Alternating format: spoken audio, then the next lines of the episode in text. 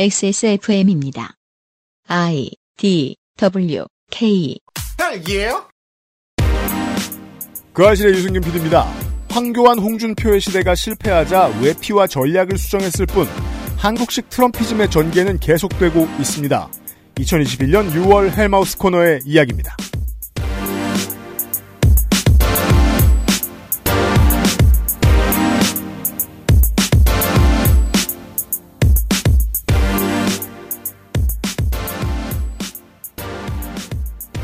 자, 앞에는 윤세민 에디터가 있고요. 네, 안녕하십니까. 윤세민입니다. 어제는 모두가 잊어버렸고 실제로 그렇게 중요하지는 않은 극우 유튜브를 해보던 어떤 청년이 오세훈 서울시장의 비서로 들어간 이야기 지금 연설문 작성 업무를 하고 있겠죠? 하고 있겠죠. 그 연설문을 얼마나 쓸지는 저희는 알래야 알 방법은 없습니다. 원래 한 명이 아니죠? 한 명이 아닙니다. 네. 서울시장인데요. 네. 네. 국회의원도 한 명 아닌데요. 연설 쓰는 친구들은 보통. 음. 이 맥락이 맞닿아 있는 오늘의 이야기가 조금 더 중요합니다. 보수 정치인들, 유명한 정치인들이 극우 유튜브와 얼마나 친했는지는 저희가 2018년, 19년에 꾸준히 말씀드린 바가 있습니다. 네. 그럼 지금은 멀어졌느냐? 어제 읽어드린 경향과 한결의 칼럼이나 사설을 보면 멀어진 것처럼 해석하죠? 그건 게으른 해석인 것 같았습니다. 잠시 후에 논증을 해보죠. 그것은 알기 싫다는 나의 마지막 시도 퍼펙트 25 전화 영어, 피로 개선에 도움을 줄 수도 있는 간 좋은, 마구 긁고 노는 케미하우스 애견 매트, 한 번만 써본 사람은 없는 빅그린 프리미엄 헤어케어에서 도와주고 있습니다. 건강기능식품 광고입니다. 아휴, 자, 간존. 어? 이거 왜? 그 소리 그만 듣고 싶거든. 악화된 간 건강, 스트레스로 인한 피로, 밀크시슬과 홍경천 추출물이 함유된 간조은이 도움을 드릴 수 있어요. 간 건강, 간조은. 헬릭스미스. 카카오톡으로 지난 수업 내용을 확인하고 반복해서 연습할 수 있습니다. 늘어난 실력을 매일 알려주는 전화 영어. Perfect 25.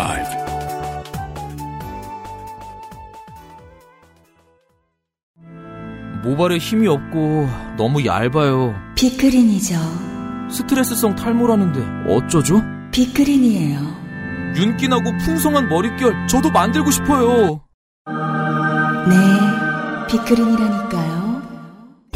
아무거나 쓸 순 없잖아요. 13년간 이어온 빅그린의 노하우 투쓰리에서 hair loss까지.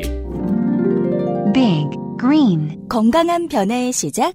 빅그린 헤어로스 샴푸. 네, 액세스몰과 빅그린의 콜라보! 잊을만 하면 6월의 세트. 네. 어, 왜 액세스몰과 빅그린의 콜라보냐? 유피님의 머리를 실험 대상으로 해서 제품을 개발했는 건 아니고요. 하지만 실험 대상보다 많이 씁니다. 액세스몰에서만 구매할 수 있는 세트인 거죠. 네.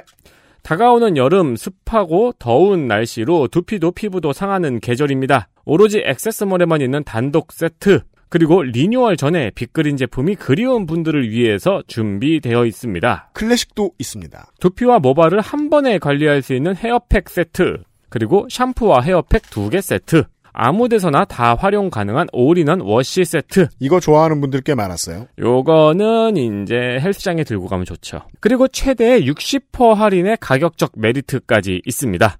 어, 최대 60%까지 할인되는 6월의 세트 오직 XS몰에서만 구매하실 수 있습니다. 빅그린 공홈도 어, 간단히 이기는 액세스몰에서 확인하시길 바랍니다. 그렇죠.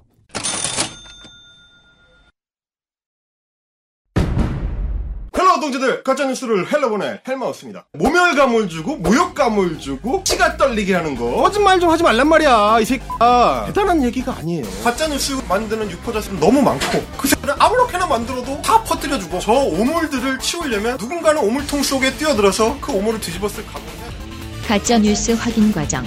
헬마우스 코너. 팟캐스트 에디션. 6월 헬마우스 코너.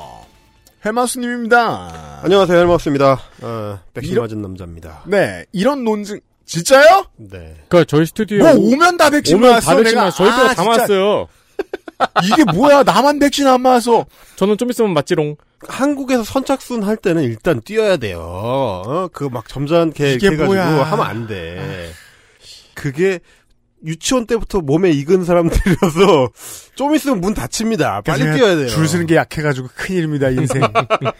아유, 자, 아. 왠지 민방위 훈련 열심히 받으려고요.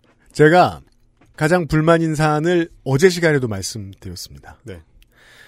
가장 스포트라이트가 많이 비치는 곳 한 곳의 인선이 바뀌면 그걸로 바뀐 건가? 개혁이 끝난 건가? 자꾸 그런 것처럼 이야기하는 언론인들이 너무나 많습니다. 음. 아니 디테일을 맨날 보는 주제에 왜 대표 한 사람한테 그렇게 관심이 많습니까? 다른 것들을 본인들이 안 봤으니까 대표 한 사람 간판밖에 안 보이는 거 아닌가요?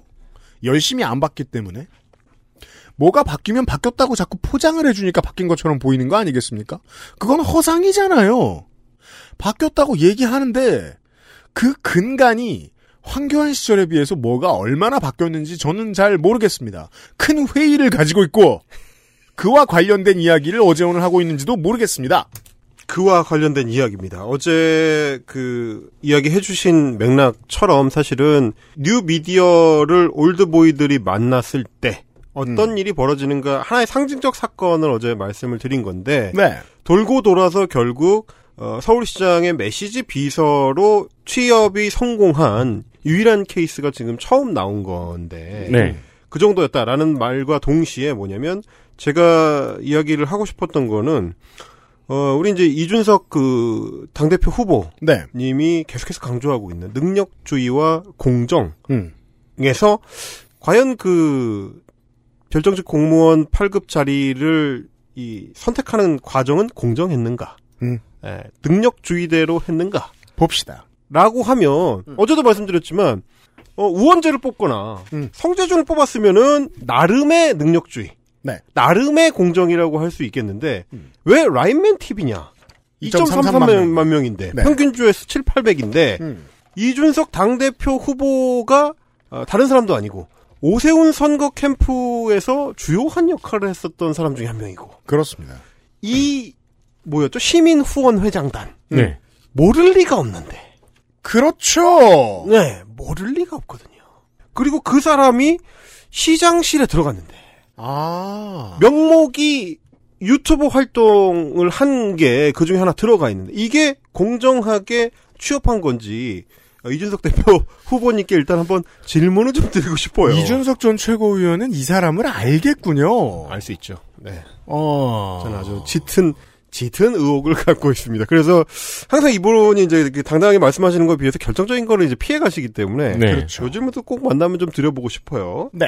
하여튼 자 그런 취업 케이스가 있기까지의 과정이 있습니다. 음. 우리가 이제 아카이브잉을 그 1년 넘게 지금 해오고 있는데 네. 그 아카이빙이 이제 몇 개가 서랍을 열다 보면 이제 겹치는 파일들이 이 나와요. 음, 네. 음. 어, 어, 아, 이거 전에 만들었던 파일이 여기 또 들어있네? 이제 이렇게 되는 경우들이 있는 거죠. 네.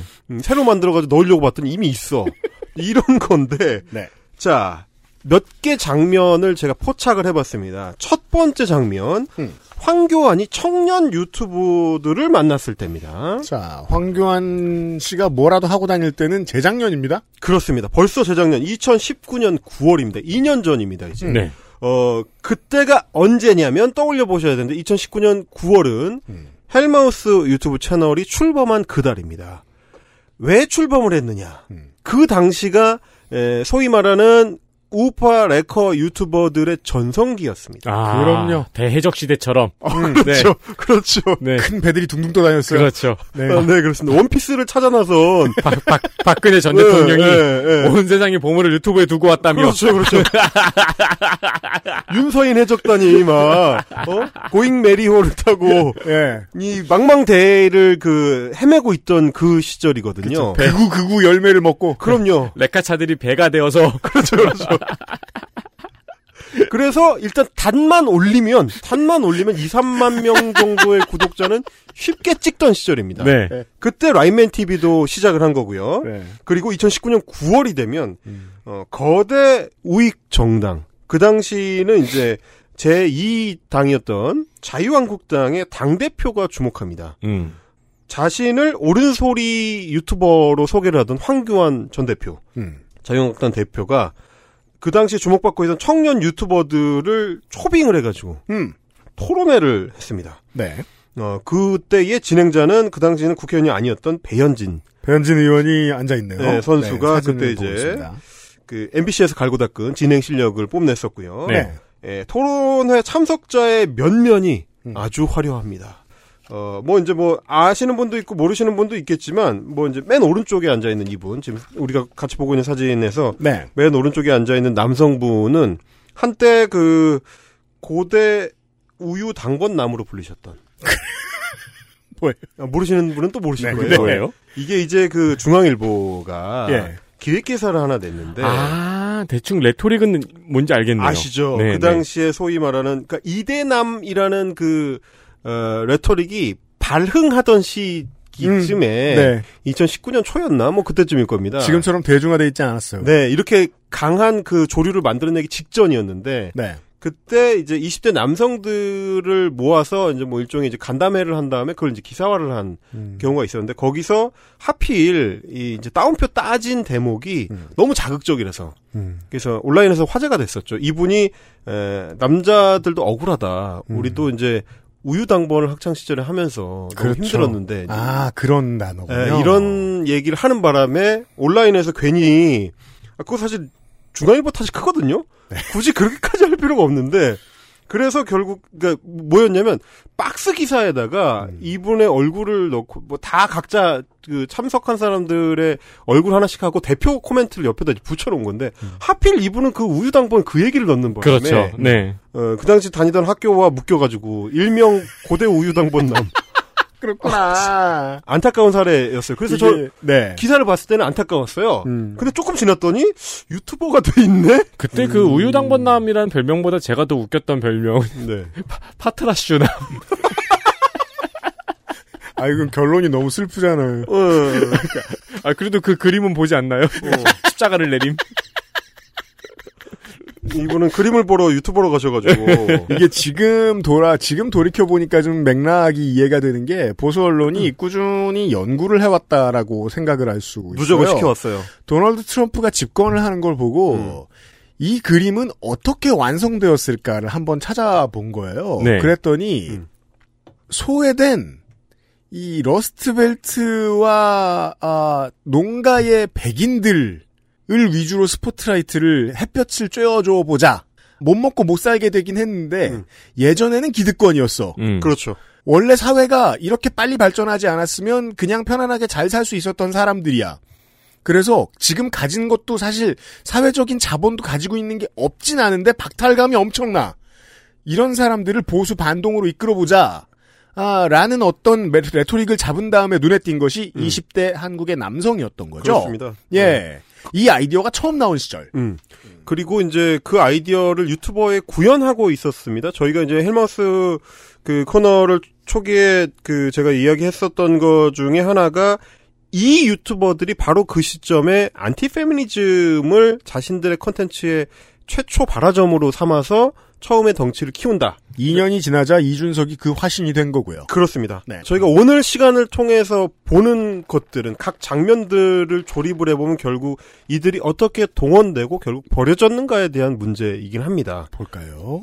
네. 자, 이 토론회에 참석한 사람, 아까 이제 우유당번남 말씀을 드렸고요. 음. 그 유명한 성재준 TV 참석하셨고요. 성씨 보입니다. 네, 그리고 이제 강후라는 분 유튜브 채널을 운영하던 사람인데 네. 아, 이분은 이제 윽튜브의 친구로 그냥 쭉 앉아 있는 걸 보고 대본 아무것도 안 써 있고 사진만 있는데 네. 아 헬마우스님이 그냥 쭉쭉 소개해 주고 있습니다. 네, 그렇습니다. 윽튜브의 친구는 윤선인 사단의 일원이었고 지금은 유튜브를 안 합니다. 근데 이제 어 한창 제가 이제 윽튜브하고 이제 온라인 논쟁을 벌이던 시절에 그 하회탈 쓴 친구의 옆에 앉아 있던 그 친구입니다.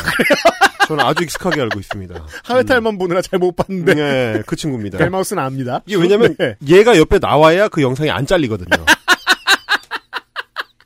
가장 가장 명확한 롤, 롤이 명확해요. 네, 롤이네요. 네. 친구. 네, 윽튜브 친구입니다. 네. 그래서 윽튜브만 나오면 그 영상이 이제 그 날아갈 수 있기 때문에 유튜브의 그 커뮤니티 가이드라인에 따라서 날아갈 수 있기 때문에 병풍이 하나 서 있어야 되거든요.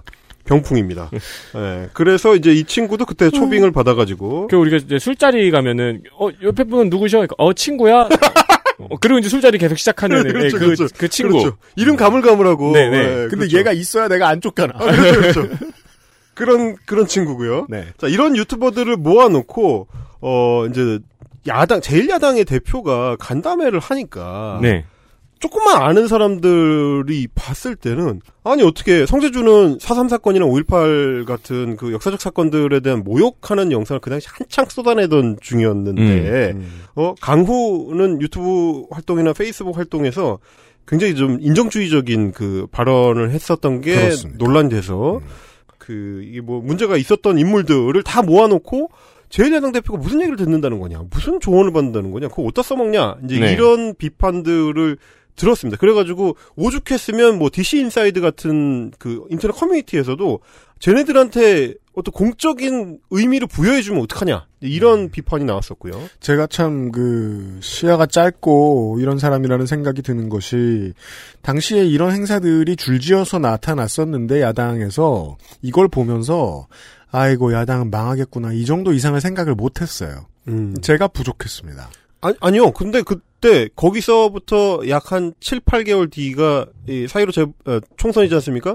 망했습니다. 그렇게 하다가. 실제로 망하긴 했지만. 아, 그렇죠, 망했죠. 그렇죠. 네. 어, 성견지명이 있으신 거예요. 그 뒤에 전개가 좀 달라졌을 뿐이죠. 네. 왜냐면 거기서 망한 뒤에 다른 장면들을 연구하기 시작한. 네. 네, 그런 거였는데 그때까지는 이 스피커들 네. 말하자면 20대 남성 젊은 우파 유튜버들이 우리의 새로운 스피커다라고 보수 정당에서도 착각을 하고 있었습니다. 이거 굉장히 새롭고 혁신적인 그렇죠. 거야. 아유 뭐 젊은 친구들이 고생하네. 약간 그렇죠. 그러면서 격려도 좀 해주고 네. 예, 예, 우쭈쭈도 좀 해주고 이렇게 그렇죠. 하면은 이 친구들이 여의도에서 떠드는 우리의 말들을 이 확장해주는 스피커 역할을 해줄 그렇죠. 수 있을 것 같다. 네. 유튜버가 난리라던데. 아, 그렇죠, 그렇죠.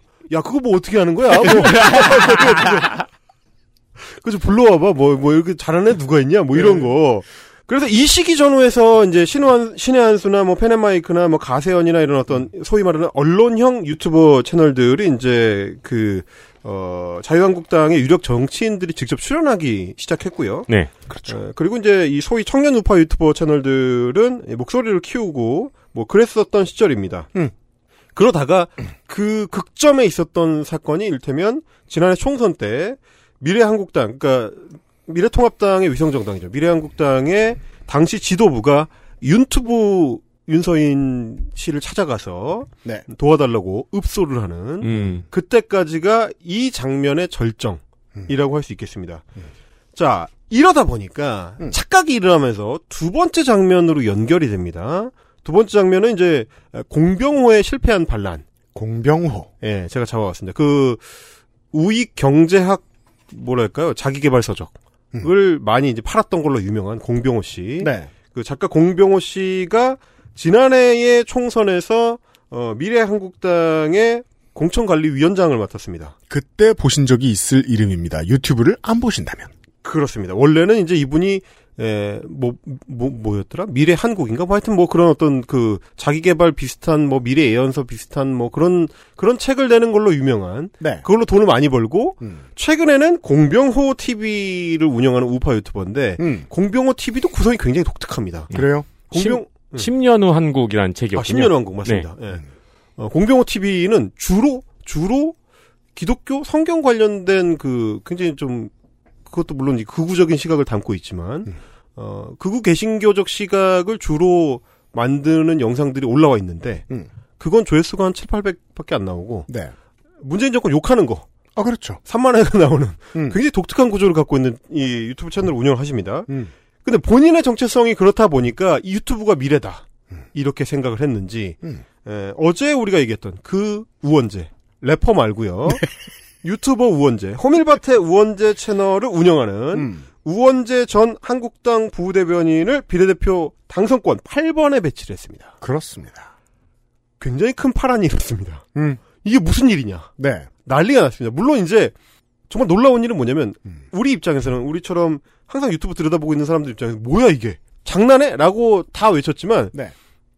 어, 다른 정치권의 사람들이 장난해라고 외쳤던 거는 우원재 때문이 아니었고 그보다 더 경악할 만한 여러 여러 인물들을 공천을 하는 바람에 우원재 논란은 오히려 이제 사이드 이슈로 묻힌 그뭐 어쨌든 그런 일이 있었습니다. 네. 그건 왜 그러냐면 이제 우리가 봤을 때는 유튜버 유튜버 공병호의 난이었지만 그 음. 공천 명단이 정치권 전체로 봤을 때는 전 국회의원 한선교의 난이었던 그렇습니다. 네.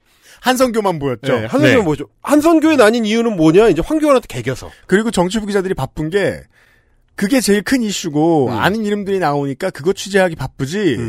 이게 다 배지를 달게 돼 있는 상황인데도 불구하고 비례대표 8번까지는 관심을 안 가집니다. 아, 그렇죠. 몇몇 이제 그, 이, 호기심 많은 기자들을 제외하고는 네. 크게 이슈가 안 됐을 정도였는데, 하지만 이 한성교의 난이 불과 2, 3일 만에 진압을 당하면서, 네. 음. 황교안 대표가 위성정당의 본정당에서, 본가에서 막 후드려 패는 바람에 음. 좌절을 했고요. 네. 그래서 우원재도 세트로 좌절을 했습니다. 그렇죠. 네. 그래서 원래는 국회의원 배지가 거의 손에 들어올 듯 했다가, 음. 예, 당선권 밖으로 배제가 되면서 어, 기회를 잃어버렸고 사실 그때 그대로 갔으면은 이 사람은 당선됐죠. 당선됐죠. 거의 100% 당선이 돼서 지금 국회의원 우원재가 됐을 겁니다. 네. 최초의 유튜버 출신 국회의원이 국회의원. 될, 네, 될 음, 뻔했죠. 주요 이력이 이제 유튜버인 국회의원이 탄생할 뻔했는데 네. 음, 실패했고 우원재가 당선권에 배치될 정도였던 시기였기 때문에 다른 우파 유튜버들 극우 유튜버들도 착각에 빠질만 했습니다. 꿈을 꿀 수 있어요. 꿈을 꿀 수 있어. 모두가 꿈을 꾸고 있었던 호전몽을 꾸고 있던 이, 이, 이 시기였습니다. 그래서 너도 나도 유튜버들이 미래한국당에 공천 신청을 했는데 우리가 다 알고 있는 그 이름들입니다. 지난 세기에 어, 제시 벤츄라 전 미네소타 주지사가 주지사에 당선이 됐을 때 이걸 보고 헐크 호건이 화난 거예요. 레슬링 상식. 왜냐하면 업계에 있을 때는 자기보다 한참 아래였으니까. 그렇죠. 그래서 제시 벤츄라가 주지사면 난 대통령이다. 이런 소리를 하고 다닐 때가 있었습니다. 이건 무슨 소리? 질투합니다. 어, 그렇죠. 우원재가 당선권이야? 우원재는 그 당시 10만이 못 미쳤던 구독자. 이러면서 모든 쇼미 우승자들이 다 그렇죠. 공천을 내놔라. 네. 네. 근데 이제 유튜버들이었고요. 네. 우르르. 네. 가로세로 연구소의 김세희. 김세희. 네, 신의 한수의 우동균. 그 우동균입니다. 네. 네. 지식의 칼 이재홍. 아, 우리가 아는 그 이름들이고요. 공천 신청을 합니다. 음, 굉장히 진지했던 것 같아요. 왜 진지했다고 하냐면 결과적으로 어차피 다 광탈인데 음. 자기들이 가능성이 있다고 생각하는 거를 2019년부터 감추지를 않았습니다. 음. 지식의 칼의 best friend 어, 팩맨 TV 이분도 이제 한때 그 윤선이 사단으로 분류가 됐었죠. 이 미디어 업계 소인배들은 음. 바지를 가만히 입고 있질 못해요. 어떻게든 보내 보여주려고 애를 씁니다. 속마음을 감추는 걸 제일 못합니다. 아니 근데 좀 뭔가 이렇게 카메라가 돌 때 내려야 되지 않습니까? 그냥 내리고 기다립니다. 그러니까, 그러니까 내, 내년에 카메라 도는데 왜 올해부터 내리냐고. 지금 그거예요. 2019년 11월부터 이미 내리고 있어요. 네. 6개월 전에 내렸습니다. 음. 그래서 뭐 이때는 한창 그 인재 영입 그 시즌이었는데 음. 뭐 장수영이라는 뭐 이렇게 기업인을 뭐 자유한국당에서 데려왔다고 하니까 음. 예, 구자웅이라는 이름을 쓰는 그 팩맨 TV의 음. 본명이죠. 이분이 이제 페이스북에 어 장수영 누가 데려왔냐? 자한당 인재 영입위원장은 뭐 하는 새끼냐 이러면서 막 흥분을 하셨어요. 그러네요. 큰 글씨로 굵은 글씨로 써놨습니다. 어, 엄청 흥분했습니다. 이게 네. 마치 무슨 자기가 정치권의 한 일원인 것처럼 이야기를 하시는데 페북커 여러분 음. 굵은 글씨 게시물 삼가세요. 겁나 소인배 같아 보입니다. 근데 실제로 소인배거나 민경욱이거나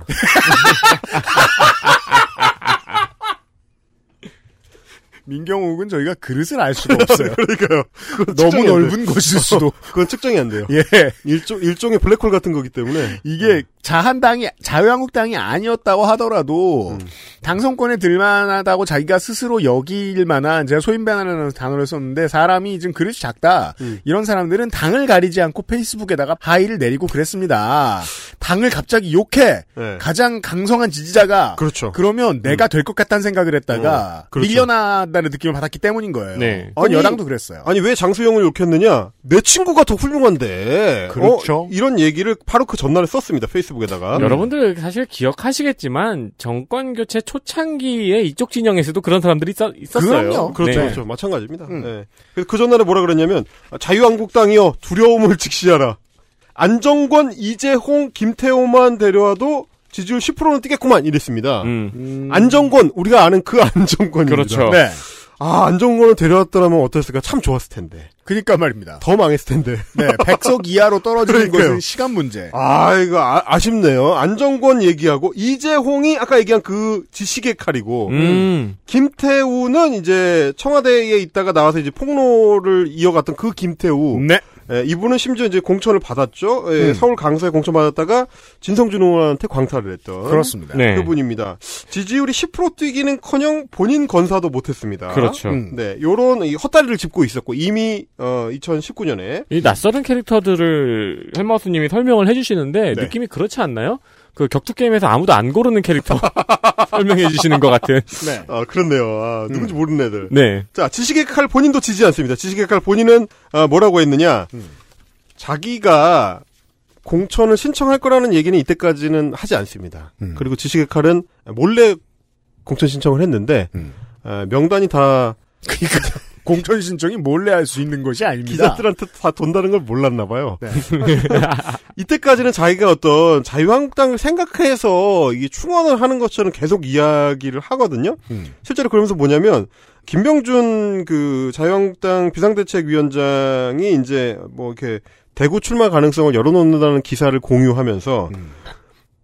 싫어하거든요. 김병준 위원장은 싫어하는데 음. 이게 왜 싫어하냐면 박근혜랑 선거워서 싫어하는데 그렇죠. 어 다음 총선에서 신보라, 김연아, 어, 조훈현, 김병준 이들 중에 하나라도 자한당 공천을 받으면 저는 민주당 선거운동을 할 겁니다. 지식은 지식의 칼이 페이스북에 그런 글을 썼습니다. 아 이렇게 단호하게 네. 이 사람들은 자유한국당을 망치는 사람들이기 때문에 음. 이 사람들에 대한 공천을 하면 나는 어 이 인정할 수 없다. 재작년 6월에 글입니다. 네. 음. 오히려 나는 민주당 선거운동을 할 거다라고 해놓고 어, 이 게시물을 자기가 다시 재인용을 하면서 자한당 여러분 내가 약속을 얼마나 잘 지키는지 보실래요? 크라고 했습니다. 네. 네, 굉장히 사실은 비대한 자의식이죠. 음. 네, 자기가 영상을 만들고 올리고 이러면 어떤 그 유권자층에 일정 정도 영향을 미칠 수 있으니 그렇죠. 까불지 말고 조심해라. 능력보다 비대한 자. 네, 그런 건데. 그리고 음. 자한당이 그걸 보고 있을 시간이 없죠. 약속을 얼마나 잘 지키는지 보고 있을 시간이 없죠. 그렇죠. 네. 약속을 했는지도 모르는데 어떻게 지켜봅니까? 어, 어, 그렇죠. 어, 네. 이게 이제 안타까운 일이지만 하여튼 본인은 약속을 했습니다. 그리고 내가 약속을 얼마나 잘 지키는지 봐라. 라고 선언을 했습니다. 그러니까 비대한 자들의 네. 2020년대에 2010년대의 문제가 뭐냐면 소셜에 써놓고 거대한 조직 혹은 국가가 그 얘기를 들어주길 바래요. 그렇죠. 나와 거대한 조직이 1대1이라고 생각해요. 그렇죠. 어, 일단 자유한국당은 못 들은 것 같고요. 안 바꿔요? 어, 뭐, 못 들었는지, 안 봤는지, 어, 여기서 경고한 사람, 조은현 전 의원 같은 경우는 이제 본인이 불출마를 했기 때문에, 음. 경고한 나머지 세 명 있지 않습니까? 음. 다 공천을 줬습니다. 그렇죠. 안타깝게도, 네. 신보라, 김연아, 김병준 다 지역구 공천을 받았고, 물론 이제 다 떨어졌지만, 네. 다 받았는데, 그렇다면 우리 이재용 선생님, 이 지식의 칼은, 약속한 대로 민주당 선거 운동을 했느냐? 안 했습니다. 네. 아, 약속을 얼마나 잘 지킨지 보실래요? 안 네. 지킨다는 걸 안- 알려주는 그렇죠. 거예요. 안 지킵니다. 그래서 그랬는지 이 여의도를 위한 증폭 스피커 이상의 역할을 어, 자기들이 직접 할 수 있다. 네. 라고 착각했지만 결국은 총선 앞에서 냉정한 자한당의 벽 앞에서 다 집에 가야 했습니다. 네. 자, 세 번째 장면으로 갑니다. 세 번째 장면은 뭐냐면 이 국면을 지나서 음. 총선 국면을 지나서 올해로 넘어오면 음. 극우 유튜브 채널들의 이 위상이 약간씩 달라지는데 음. 극우 유튜브 채널들 중에서도 살아남는 채널들 혹은 정치권과 여전한 끈을 유지하는 채널들은 주로 어떤 채널들이 남게 되느냐? 기존 정치권 멤버들입니다. 음. 그렇게 됐더군요. 네. 대표적으로 뭐 신의 시계 신의 한수 정도만 하더라도 이 사람이 종편 패널 출신이라는 유명세가 기본적으로 있고 워낙 네. 또 채널이 덩치가 크니까 음. 여전히 어, 주요 정치인들이 그 채널에 출연을 하고요. 어, 위상이 훨씬 더 높아진 대표적인 채널이 고성국 박사. 예전 이제 에, 박근혜 정권 시절까지만 하더라도 이제 굉장히 이제 스마트한 어 뭐랄까요 정치 컨설턴트로 위명이 높았던 2012년에요. 그 알씨를 처음 시작할 때. 네. 저는 이제 당시에 그 방송을 하던 스튜디오 옆에 어느 날 앉아가지고 고성국 씨의 책을 읽고 있었습니다. 그날로 돌아가게 됩니다. 추억이 떠오릅니다. 그 책 괜찮았는데. 되게 빨리 읽히고 그 정치인 혹은 정치인 주변 사람들이 쓴 책의 특징이죠. 네. 어려운 게 없기 때문에 어, 겁나 빨리 읽힙니다. 그것을 읽고 있다가 생각합니다. 대체 이 사람을 이 사람이 하는 얘기를 듣고 있는 사람들은 뭐지? 2012년에 생각합니다. 왜냐하면 그때는 박근혜였는데 그때는 왼쪽에도 고성국 씨를 좋아하는 사람들이 그렇죠. 많이 예, 있었어요. 있었어요. 근데 이 사람은 2010년, 9년 이때부터 시간만 나면 주머니에서 박근혜를 꺼냈거든요. 그렇죠. 그- 예. 저는 낙곰수 그 게스트로 나왔을걸요? 김원준 총수가 하던 다른 방송에 나왔던 걸로 나왔어요. 알고 음, 있습니다. 네. 예. 그때도 시간만 나면 박근혜를 꺼냅니다. 문재인은 이제 식상하다 이런 얘기를 하면서 음. 그럼 박근혜가 신선하다는 건가요? 그러니까 그건 아니지만 이러면서 뭔가 자꾸 두둔하고 자주 그러던 사람입니다. 예, 네. 그러던 사람이 2020년대에 고성국 TV를 하게 되면서 더 사실은 극우적인 색채를 진하게 띠게 됐는데 네. 최근에는 어, 지난 총선 부정선거론이라든지 음. 음, 탄핵 부정론이라든지 뭐 이런 쪽이 아주 그냥 쉽게 손이 가는 그냥 큐아논으로 가버려요. 예, 자연스럽게 가셨습니다. 네. 그런데 그 채널에 고성국이라는 유명 정치 컨설턴트의 이력이 있는 채널에 오세훈 서울시장 예비 후보, 네. 안철수 서울시장 예비 후보가 선거를 앞두고 다 나갔습니다. 근데 그 올해예요, 올해. 올해입니다, 올해. 뭐가 바뀌었다면서요, 국민의힘이. 네. 근데 바뀌기는 바뀌었어요. 더 노골적으로 이상한 소리를 합니다. 그런가 봐요. 오세훈 서울시장 당시 예비 후보 어떤 얘기했는지 한번 들어보시죠. 네.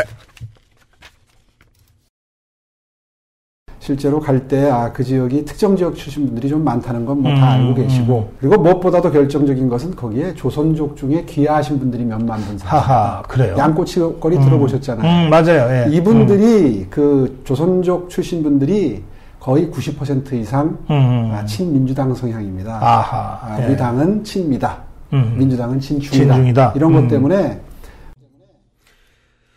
자, 그래서 졌다는 겁니다. 여기서 얘기하는 특정 지역 출신이라는 거는 호남 출신 사람들을 지칭을 하는 거고 네. 조선족 출신 분들이 친중인 민주당의 90% 이상 어, 지지를 했기 때문에 내가 졌다.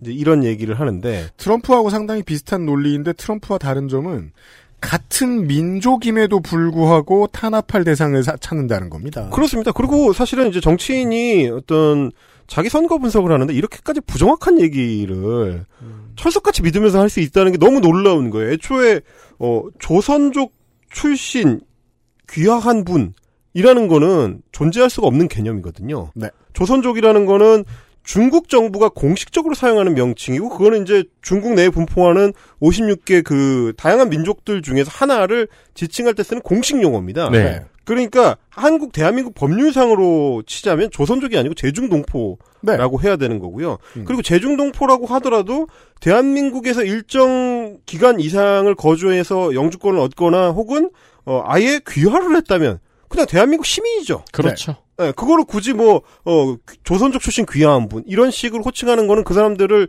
우리 시민, 우리 국민으로 같이 인정하지 않겠다. 여, 여전히 어떤 타자화 해가지고 우리와 다른 사람들인 것처럼 취급하겠다라는 얘기이기 때문에 지금 말씀하신 것처럼 정확하게 트럼피즘에 부합하는. 네. 저는 그 국적을 얻는 가장 얍삽한 방법 중에 하나가 한국인들 중에 돈만 돈 좀 있는 사람들이 즐겨 쓰는 원정 출산이라고 생각하는데 오세훈 후보가 오세훈 서울시장이 그 초선 의원이었을 때의 그 지역구에 정말 많죠. 원정 출산해서 자식을 미국인으로 만드는 사람들. 그러니까요. 그 방법보다 훨씬 정당한 방법입니다. 한국에 10년 이상 살고 20년 이상 살아서 한국 국적을 얻는 거 말이죠. 그럼요. 그렇죠. 네. 그런데 이런 발언을 오세훈 후보가 당연히 KBS에서 나가서는 못합니다. 안 해요. MBC에서 나가서는 안 해요. 이것 때문에 2월쯤에 그 올 초쯤에 기본적으로 셋백이 좀 있었습니다. 오세훈 당시 예비 후보에 대해서 음.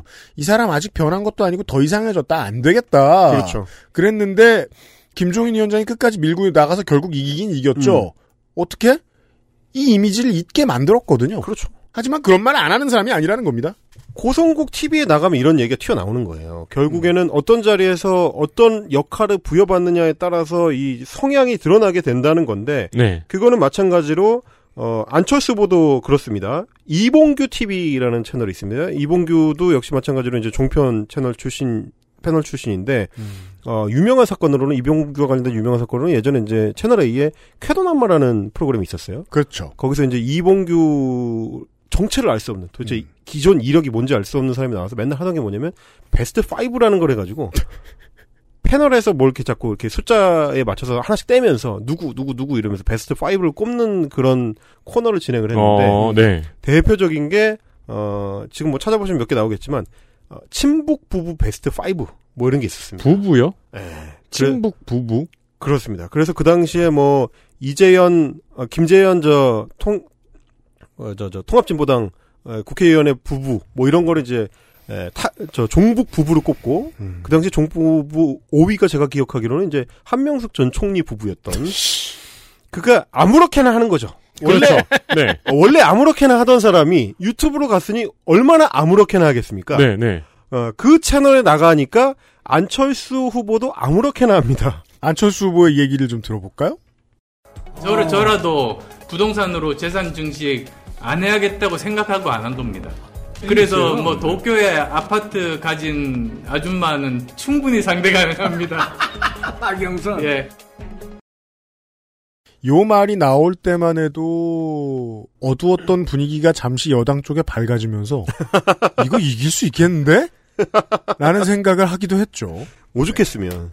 사실은 이렇게까지 막 나가는 발언들이 막 튀어나오니까요. 네. 근데 물론 이제 이거는 예, 반대쪽 민주당 진영 쪽도 어떤 특정 그 유튜브 채널에 가서 말 실수하는 국회의원들 보면 마찬가지입니다. 네. 맥락들이 결국에는 극단적인 성향을 갖는 혹은 극단적인 판을 깔아주는 유튜브 채널에 가면은 자기 인격의 어떤 바닥이 쉽게 떠오르게 되는 맞습니다. 네. 이 현상인 건데 그야말로 이제 극우 유튜버에 나가면 극우가 된다라는 겁니다. 그러면 결국 극우여서 극우 유튜브 채널에 나간 건지 극우 유튜브 채널에 나가서 이게 어려워요. 이 자꾸분이 안 가긴 하는데. 어, 그러네요. 어. 이 진실의 진실의 입이 되는 건지 진실의 약을 먹은 건지 잘 네. 모르겠는. 제가 때로 이현주 의원과 조경태 의원을 이현주 전 의원과 조경태 의원을 보면서 헷갈려하는 겁니다.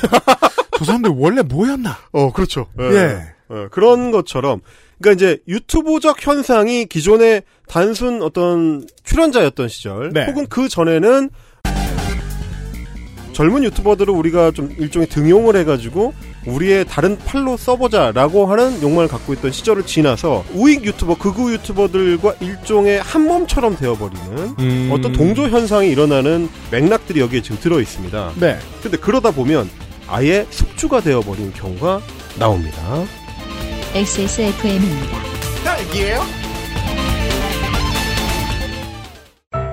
앞면, 뒷면, 측면까지 완벽 방수.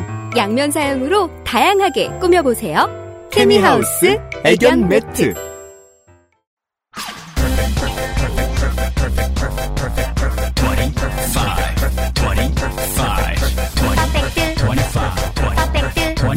전화로 공부하는 원어민 1대1 수업 Why don't you call Perfect 25?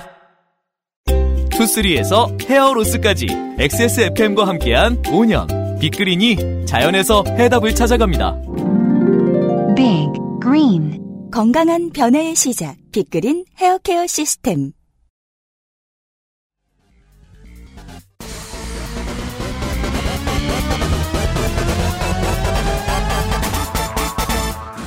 딸기예요? 광고 듣고 왔습니다. 보수 야당이 저는 여기에서 국민의 당을 포함합니다. 지금 분위기로는요. 보수 야당이 무엇이 달라졌겠는가라는 회의적인 시선이 어제와 오늘의 이야기입니다. 오늘은 관련해서 몇 가지 장면을 보았고요. 네 번째 장면은 이준석 후보에 대한 얘기입니다. 그렇습니다. 어, 4월에서 5월에 걸쳐서 온라인을 뒤흔들었던 이제 현준 코인 이 중국 혐오를 이용하는 장사질 대표적인 절정 케이스가 강원도 차이나타운이라는 이슈가 있었습니다. 온 인터넷을 뒤흔들었죠. 그렇죠. 이게 네. 난리가 났습니다. 난리가 났어요. 그래서 그러자 점잖은 척하던 메이저 언론의 기자들도 달려가서 한마디씩 거들고 했습니다. 그렇습니다. 오죽했으면 이제 국민청원 청와대 국민청원 올라온 게 68만 명이 서명을 했고요. 네. 레토릭은 이랬습니다. 어, 1대1로 중국의 1대1로에 감명한 어, 최문승 강원도지사가 강원도 땅에다가 차이나타운을 별도로 조성을 해가지고 중국인들을 집단 이주시키려고 한다. 이런 주장이었는데 자, 이 거짓 주장에 지난 삼선하는 동안 실적이 좋았고 문제를 일으키지 않았던 최문순 도지사의 정치적 생명도 위기에 빠졌습니다. 심각한 위기에 빠졌어요. 이 거짓말 예, 때문에. 예. 굉장히 좀 심각한 위기에 빠졌었고 어, 이런 이슈가 터졌을 때, 이, 놓치지 않는 분이 또 한 분 계시죠. 예, 이분이 빠지면 섭섭하니까. 윤군. 예, 윤튜브입니다. 윤튜브가, 어, 서브 채널로 운영하고 있는 인라이트 스쿨에서. 출연료 줘야 될 것 같아요. 헬마우스 시간에. 도의적으로 드려야 하지 않나 하는 생각도 수 있죠. 1초 정도 해본 적이 있습니다. 인라이트 스쿨에서 자체 제작비를 들여가지고 춘천까지 갔다 왔더라고요. 예. 춘천까지 갔다 온 뻘짓. 아, 일단 한번 들어보겠습니다. 춘천이라는 도시가 북한 중공군을 막아낸 그런 엄청난 도시 아닙니까? 아, 6.25 전쟁 때 북한과 중공의 그렇죠. 연합군을 막아냈던 그렇죠. 애국보수의 도시 아닙니까? 맞습니다. 그런데 그 애국보수 도시에 지금 차이나타운이 들어선대요. 미친 것 같아. 이곳이 라비에벨 관광단지 그 중에서 이제 골프장인데 다른 곳에다가 축구장 170배 규모, 인천 차이나타운 10배 규모가 되는 차이나타운이 들어선다고 합니다. 아니 요즘 시절에 무슨 차이나타운이야. 지금 어딜 가나 차이나타운은 아주 오랫동안 자리 잡은 옛날부터 있던 거리들이 차이나타운이잖아요. 그렇죠. 것도 심지어 중국인들이 모여서 살다 보니까 음. 자연 발생적으로 생기는 게 차이나타운이어야지. 그렇죠. 차이나타운을 이제부터 만든다고 여기 강산을 때려 부시고 우리 강산을 갈아엎고 거기서 차이나타운을 지금부터 새로 세팅을 한다고? 그렇죠. 이게 뭐 하는 짓입니까? 그것도 엄청난 규모로 이곳에다가 120만 제곱미터 규모로 조성을 하는데 중국 전통거리, 미디어 아트, 한류 영상 테마파크, 소림사 테마파크, 중국 전통 정원, 중국 8대 음식과 명 주를 접할 수 있는 푸드존. 아니 꽤나 구체적이네. 그러니까 완전히 중국 사람들이 좋아하는 걸 다 갖다 놓겠다는 뜻이네. 맞습니다. 미친 짓입니다. 어쨌든 우리의 땅을 내어주는 거 아닙니까? 그럼요. 우리 앞마당을 지금 다 내주는 거예요. 그렇죠. 왜 이렇게 저것들한테 잘 보이는 짓을 사대주의 같은 짓을 하냔 말이야. 이 영상 보시면 이제 사실은 논점들이 다 나옵니다. 근데 듣다 보니까 제가 본 자료하고 쟤네가 본 자료하고 차이가 없는 것 같아요. 어, 같은 자료인 것 같아요? 같은 자료인 것 같아요. 같은 자료를 보고 어떻게 어, 저렇게 얘기를 할 수가 있지? 일단 지들이 얘기하는 게 아, 차이나타운이라는 거는 자생적으로 자연 발생적으로 생겨나는 거지 음. 억지로 조성할 수 있는 게 아니다. 맞습니다. 네. 바로 그거예요. 그러니까 그게 아니라는 증거거든, 사실은. 어, 일단 그, 그런 거라든지, 뭐, 120만 제곱미터에 걸쳐서 뭐 만든다든지, 이런 얘기들도, 어, 120만 평, 뭐 이런 것들도 아마 자료를 보고 얘기를 하는 것 같은데, 그리고 춘천에 갔어. 가봤더니 지금 뭐, 영상이 없어서 이제 모르시겠지만, 저 뒤에 백에 이제 골프장이 나오거든요? 네. 골프장이란 말이에요. 그 앞만 봐도 차이나타운이 아니야. 근데 그 앞에서 영상을 찍으면서 계속 차이나타운이라고 얘기를 하는 거예요. 이게 앞뒤가 안 맞는데 자기들도 뭔가 인지 부조화가 와야 되는데 그게 아니라 서울에서부터 올 때부터 이미 준비를 했던 어, 여기다 차이나타운을 짓는다 말이 안 된다 이게 뭐 하는 짓이냐 중국의 나라를 팔아먹는다 라는 레토릭을 그냥 계속 반복적으로 말하는 것 뿐인 그렇습니다. 이 얘기를 유튜브가 하면 뭐 그러려니 하죠 뭐 원래 그러니까 네. 근데 문제는 에, 유력 정치인 그것도 국민의힘 당 대표 경선에 출마를 해서 지금 당 대표가 되기 직전이라는 뭐 못 들으신 분이 계실 테니까 이제 요거 몇 가지는 간단하게만 소개를 해드리겠습니다. 한중 복합 문화 관광타운 건설이라는 건 실제로 추진되지 않고 있고요. 그리고 가장 많이 나왔던 가짜뉴스 중에 하나는 선사 유적지를 훼손한다라고 얘기가 나왔는데 발견된 선사 유적지 해당 지역에 없고요. 아, 선사 유적지는 레고랜드를 짓고 있는 현장에서 나왔습니다. 네. 전- 에, 차로 30분 거리에 떨어져 있습니다. 그리고 강원도가 땅을 어쩌고 한다라고 했는데 강원도 땅이 아니고 민간 땅이고 민간 땅. 이 사업은 실제로는 이 왜곡의 대상이 되고 있는 사업은 민간 사업이고요. 예. 도추진 사업이 아닙니다.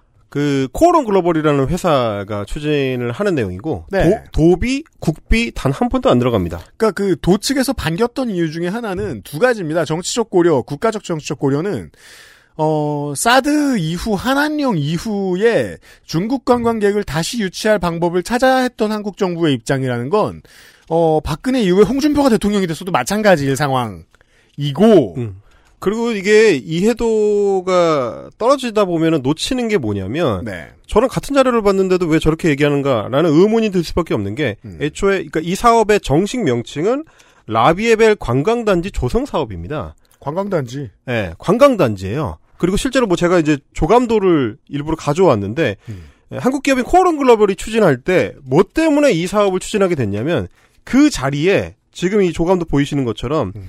골프장이 주입니다. 골프장이 18홀짜리가 두 개가 들어가 있어요. 네. 이미 라비에벨 CC, 라비에벨 컨트리 클럽이 운영을 하고 있습니다. 언제부터 운영을 하고 있는 2015년부터 운영을 하고 있습니다. 이거 밀고 짓는 게 아니에요?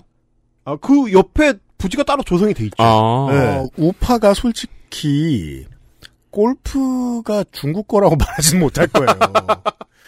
어, 편안하게 골프나 치는 게 소원인 사람들이니까. 그러니까 사업 구조를 보면 애초에 뭐였냐면 골프장을 18홀짜리 두 개, 36홀짜리를 엄청 거대한 걸 딱 줬는데 네. 여기에 손님을 어떻게 끌어올 건가에 대한 고민의 결과물입니다. 그래서 여기에 호텔도 짓고 어 뭐 콘도도 짓고 회의 시설, 그러니까 MICE 시설 가지고 음, 회의 시설도 음. 유치를 하고 그리고 거기에 이제 추가로 문화 시설, 어, 쇼핑 시설 이런 걸 하기 위해서 나온 복안 중에 하나가 중국 관광객을 끌어들이는 게 제일 쉬우니까 중국 관광객을 어떻게 끌어들일까? 그러면 한국 문화와 중국 문화를 짬뽕을 시켜서 한중 복합 문화 타운이라는 걸 옆에다 짓자. 그러니까 일종의 테마파크. 네. 이런 걸 하자라는 사업이 이 사업의 실체입니다. 사실 첫 번째 한 문장으로 논쟁이 끝났어야 돼요. 이건 강원도의 사업이 아닙니다.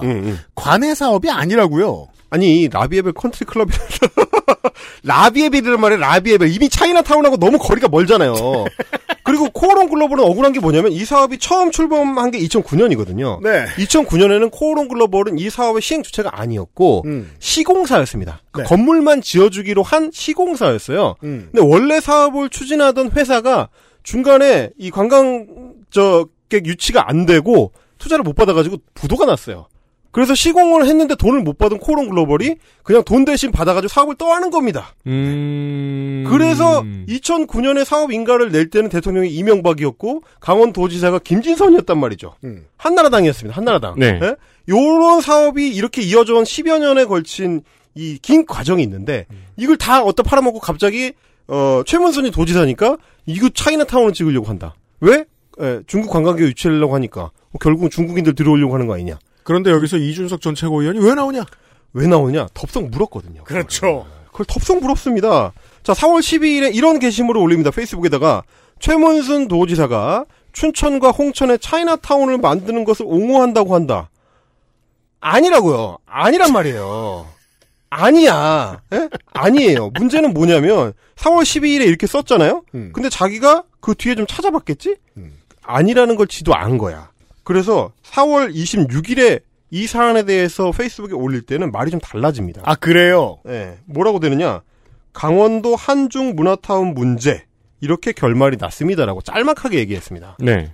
사업이 엎어졌다. 뭐 이런 이런 기사를 인용을 한 건데 음.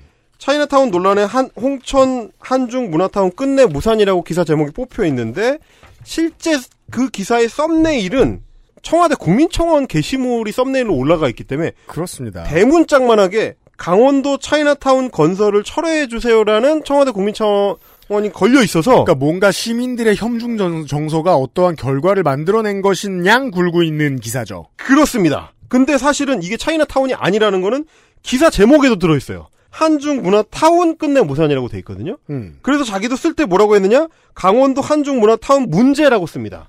4월 12일에는 말을 바꾼 거죠. 차이나타운이었는데 네, 이준석 씨가. 26일에는 문화타운이 돼 있습니다. 자기도 찾아봤는데 아닌 거야. 차이나타운이. 네. 차이나타운이 아닌 거예요. 그냥 민간이 골프장 옆에 쇼핑타운 몇 개 짓겠다는 거예요. 자기도 이제 알았어. 그러면 철회를 해야 될 거 아닙니까? 자기가 처음에 차이나타운 짓는 걸로 옹호한다라고 대문짝만하게 글을 써가지고 공격했던 그거가 착오가 있었다. 네. 차이나타운은 아니더라. 문화타운인데 이게 이제 무, 무산이 됐단다. 근데 왜 무산이 됐느냐? 자기 같은 나라 사람들이 나서가지고 차이나타운 짓는다고 꽹가리를 치는 바람에 난리를 치는 바람에 무산이 됐단 말이에요. 자, 내가 혐오의 진짜 대표 선수다. 나를 지지해줘라 이대남들아. 이거거든요. 근데 처음에 4월 12일에 차이나타운이라고 그 게시를 할 때의 내용들도 보면 굉장히 중견 정치인답지 않은 거친 혐오적 언어들로 채워져 있습니다. 예를 들면 이런 식입니다. 전 세계 어느 도시나 차이나타운은 그냥 중국인들이 모여 사는 저급 주거지 및 상권 정도의 인식이 있. 상대적으로 치안도 별로 좋지 않고 소위 네이버후드가 좋지 좋다고 하지는 않는다.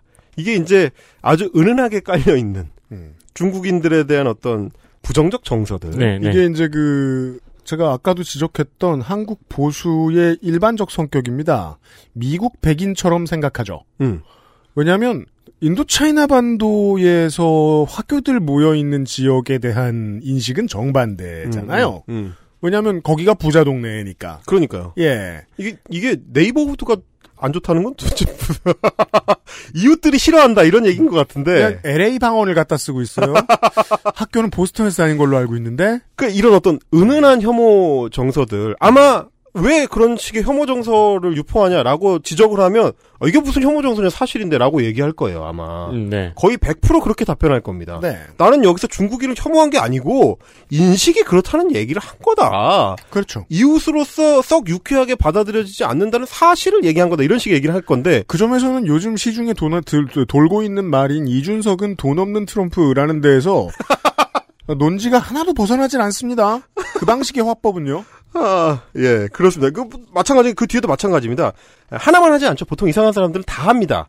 에, 우리나라에 있는 인천 여갑 차이나타운은, 아니, 인천 차이나타운이라고 보통 하지 않나요? 인천 여갑 차이나타운은 또 뭡니까? 인천 여갑 차이나타운은 그냥 짜장면집 많은 느낌이지만 세계적으로는 그렇다. 그러니까 인천 차이나타운은 짜장면집 많은 동네다. 이것도 굉장히 저열한 정서지만. 네. 그 뒤, 그러니까 계속 그래요, 계속. 그러면서 강원도에 차이나타운 짓는 게 문제라고 지적하면서 뭐라고 하느냐. 내 마음 속의 춘천은 계속 닭갈비와 막국수, 소양강 댐의 고장으로 남았으면 좋겠다. 그건 어, 그대로 있는데요. 개발하지 말. 그렇죠. 그리고 뭐 그리고 이거는 춘천 같은 시골 동네는 그죠. 어? 서울 수도권 그 감성이죠. 음. 세련된 시민들이 가서 먹고 즐기고 하는 관광지지. 음. 아니 뭘뭘 개발을 해가지고 뭘 그런 걸 다른 걸 하려고 하냐. 그냥 어, 막국수나 팔아라. 그렇지. 왜 발전을 하려 그래? 그러니까요. 서울도 아니면서. 그리고 이런 관광단지 돈 많은 사람이나 그 외국인들이 가는 관광단지 아니어도 ITX 개발 이후에 춘천과 원주는 해야 할 일이 쌓여 있습니다. 만들어야 될 인프라가 정말 많아요. 근데 그거 전체를 반발하는 인상을 팍 주죠. 그러니까 말이죠. 이게 전형적인 수도권 보리수의 어떤 인식인 건데 네. 네. 뭐 본인은 뭐 전기권을 끌어서 지하철을 타고 다닌다는 거를 굉장히 이제 일종의 서민적 혹은 뭐 젊은 감각이라고 홍보를 하는데 그거야. 그거야 서울 전 지역에 지도 지하철이 여러 개가 깔려 있는 동네에 사는 사람들이 갖고 있는 감각이지. 음. 지금 ITX 말씀해 주신 것처럼 그런 어떤 교통 인프라가 제대로 갖춰진 이후에 강원도 강릉권, 춘천권, 양양권들이 어느 정도 수준으로 급격히 발전하고 있는지를 전혀 인식하지 못하는 네. 그 필요성과 이 발전 방향성에 대해서 전혀 공감하지 못하는 음. 너무 어떻게 보면 천박한 사고방식이 아닌가라는 네. 생각을 하게 되는 거고 사실은 그게 바로 이 포인트들이 다 대부분 소위 말하는 남초 커뮤니티 음. 그리고 뭐 대표적으로 뭐 펨코 같은 음. 그런 커뮤니티에서 젊은 남성들이 수도권 중심의 젊은 남성들이 공유하고 있다라고 하는 혐중 정서의 일정 부분을 거의 그대로 답습하고 있는 네. 네. 거의 그대로 이 복사 붙임한 것 같은 음. 그런 인식을 보여주고 있다는 겁니다. 그 대표적인 케이스가 에, 강원도 차이나타운 소동극이죠. 네. 전혀 사실이 아니었던 그 맥락. 그렇습니다. 네. 이 맥락을 그대로 이제 보여주는 거고, 이런 어떤 말초적 인용 방식. 그러니까, 어, 자기가 혐오를 보여주고 싶은 어떤 특정 게시물이나 기사를 인용하면서 짤막한 코멘트를 재치 있게 자기 스스로 생각하기에는 페북을 그렇게 활용하는 것 같더군요. 재치 있게 활용합니다. 대표적으로 제가 하나를 또 가져온 게, 아, 최근에 갑자기 이제 얀센 때문에, 얀센 백신 때문에 화제가 된 게시물인데, 4월 27일에 이런 게시물을 올렸습니다. 아, DMC 지하철역에서 그 보니까 공항철도 뭐 지하철을 타려고 했나 봐요. 네, 이제 아마 방송 출연을 위해서 이제 왔겠죠. 음. 거기에 이제 지하철 그 스크린 벽에 붙어 있는 알림이 음. 마스크가 최고의 백신이라고 하는 홍보물입니다. 뭐 너무 당연해서 뭐 이걸 가지고 뭐라고 할 만한 맥락이 전혀 어- 없는 음. 아주 간단한 그렇죠. 게시물인데 네. 여기에 대고 뭐라고 했느냐면 선동하지 마 최고의 백신은 화이자야 응응 이렇게 붙였습니다. 그러니까 이게? 예. 이게 이제 여러 코드를 인터넷 밈을 자기들끼리 이제 공유하는 정서가 있는데 음. 일단 문재인 정부는 최고의 백신인 화이자를 확보하는데 실패했다. 그 얘기를 하고 싶은 거고. 네. 네. 그래서 그래서 싸구려 백신 아스트라제네카를 국민들한테 억지로 맞으라고 선동한다. 그래놓고 마스크가 최고의 백신이라고 선동한다. 이제 이런 맥락들. 시각을 가지고 있는 청년들 상당수가 이 똑똑한 친구들이 자기가 보수라는 말을 못 꺼내니까 어, 무언가 지금 실제로 시민사회에서 벌어지는 일들을 비웃는 걸 되게 좋아하죠. 그러니까요. 예, 그래서 이런 이야기를 하는데 실제로 이그 공항철도 같은 그 공기관에서 어, 민자가 들어갔다고 하더라도 이런 기관에서 마스크를 열심히 쓰자라는 이런 관련된 문구를 만든 건 제가 알기로는 최근이 아니에요. 작년일 거예요. 그렇죠. 백신이 개발이 충분히 되지 않았던 백신의 안정성이 지금만큼 어, 확보가 되고 검증이 되지 않았던 시절에는 이런 말 할 수 있죠. 음. 그리고 이런 말은 여전히 유효합니다. 여전히 유효하다는 게 문제인 겁니다. 왜냐하면 백신을 맞아도 네, 그럼요. 마스크는 쓰는 네. 게 맞으니까. 네. 그리고 이 마스크가 최고의 백신이라는 이 인식은 우리만 하는 게 아니고 전 세계가 공통으로 하고- 하고 있고 WHO가 가장 중요하게 강조하는 포인트인데 공공이 해야 해서 하는 말이고 옳은 말을 쿨병 나서 비웃는 걸 좋아하는 사람들이 되게 많죠. 그러니까요. 그리고 그 사람들은 은근히 자기가 똑똑하다고 생각하지만 실제로는 혐오 레카에 끌려가는 사람들입니다. 이게 문제예요. 실제로는 그리고 다 틀린 얘기고요. 그리고 그들을 이준석이 대표하죠. 아니, 그러니까 진지 빨고 얘기하자면 사실은 백신이라는 거는 손이를 매기지 말라는 게 기본적으로 WHO의 핵심적인 메시지입니다. 계속해서 강조하고 있습니다. WHO의 긴급 승인을 받은 나머지 코로나 백신들, 화이자든 모더나든 아스트라제네카든 안센이든 노바백스든 심지어 시노백이든 결국 WHO의 승인을 받았다면 다 같은 백신으로 인식을 한단 말이죠. 그러면서도 뭐 항상 뭐 이런 사람들 하는 얘기가 화이자의 보호율은 뭐 90 몇 퍼센트고 뭐 저 아스트라제네카 70 몇 퍼센트밖에 안 되니까 이건 우열이 있는 거 아니냐? 전혀 아닙니다. 실제로는 어 저 임상 시험을 했던 환경이 다르고 시기가 다르고 이게 다르기 때문에 직접 비교를 할 수 없다는 게 그냥 과학적인 팩트입니다. 아예 대륙도 다르고 네. 보통 삼상이 진행되던 끄트머리에는 변이 바이러스가 나타났어요. 특히 얀센 백신이 그랬습니다. 그래서 삼상 결과의 퍼센티지는 부풀려졌을 가능성도 있고요. 네.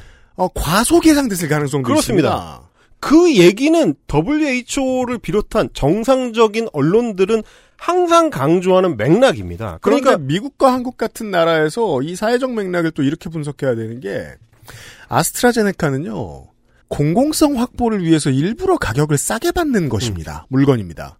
그런데 자본주의에 충분히 천박하게 물들어 있는 사람들은 싼 거 보니까 구린 거 아니야? 그렇죠. 라고 믿어요. 네. 이걸 가장 상징적으로 드러내주는 게 미국인들더러 일부러 이제 민가에다 물어봅니다. 여론조사를 해봅니다. 백신 왜 안 맞냐고. 그러면 공짜라서 꺼림칙하다라 그럽니다. 근데 제일 비싼 백신이 시노팜입니다. 그러니까 그 아, 실제로 노골적으로 친중인 정부들에서는 그 얘기 또 안 해요. 그러니까요. 예, 비싸게 받는다고 네. 중국이 이 얘기를 감히 못 하는 거죠, 또. 그러니까요. 아니, 그러니까 이게 그래서 CNN의 의학 전문 기자, 의학 박사 산자이 굽타가 기회가 날 때마다 강조하는 말이 최고의 백신은 자기 차례가 왔을, 왔을 때 맞는 그 백신이다라고 이야기를 한단 말이죠. 네. 이거는 아주 일관되고 확실한 메시지로 지금까지 한 번도 바뀐 적이 없는 그냥 상식이거든요. 그 상식을 배반하는 말을 하면서도 자신이 재치 있다고 착각하는 네. 그리고 어디 자리가 있을 때마다 자신이 과학고 출신임을 강조하는 이 중견 정치인이 공익에 너무 방해가 됩니다. 바로 그겁니다. 마스크를 착용하는 게 백신을 맞은 이후에도 중요하다는 메시지를 지속적으로 발화해야 할 그 주체 자신. 과학고 출신인데 왜 과학적 사실 앞에서는 그렇게 이상한 얘기를 하는지 모르겠는데, 그러니까 말하자면 이 DMC 지하철역에 붙어있던 마스크가 최고의 백신이라는 메시지는 중견 정치인, 제1야당의 유력 정치인 이준석이 기회가 있을 때마다 강조해야 할 메시지입니다. 그렇죠. 그런데 거꾸로 그 메시지를 비웃으면서 남초 커뮤니티에서 공유되고 있는 어떤 밈을 자기가 재치 있게 활용하는 데 동원하는 방식이라는 거는 이거는 정치인의 언어라고 할 수 없는 거죠, 사실. 왜냐면 이 사람은 공익을 추구해야 되는 의무가 있는 사람이잖아요. 그걸 위해서 이 세금이 들어가는 거 아닙니까, 네. 정치인들한테? 이런 게 자기 재치 자랑에 그냥 낭비되고 있다는 거는 말하자면 뭐 자신의 어, 개인 페이스북이라고 하더라도 이미 공적 정치인한테는 그게 단순한 개인 재산일 수가 없는데 공적 자산을 자기 재치 자랑하느라고 혹은 어, 남초 커뮤니티의 자기 지지자들을 만족시키는 데 동원하고 있다면 이거야말로 공적 자산의 낭비라고 할 수도 있겠고요. 이 유피디님께서 말씀해 주신 대로 방역에 방해가 된다. 진보 보수가 함께 겪고 있는 나쁜 고질병입니다. 이 쿨병 나서 무언가에 반대를 하는 사람들은 실제로는 그 반대하는 문제가 제대로 고쳐져서 본인이 생각하는 이상적인 상황으로 정치가 가기를 원하는 것보다 더 큰 욕망을 가지고 있어요. 내 옆에 사람들도 쿨병 나서 같이 이거 반대해 주는 게 상황이 고쳐지는 것보다 훨씬 반갑습니다. 음. 그냥 페이스북에 글을 쓰는 시민 혹은 정치인도 기사를 쓰는 저기도 마찬가지입니다. 그 기자들도 마찬가지입니다. 안철수, 이준석, 오세훈의 이야기를 차례로 드렸습니다.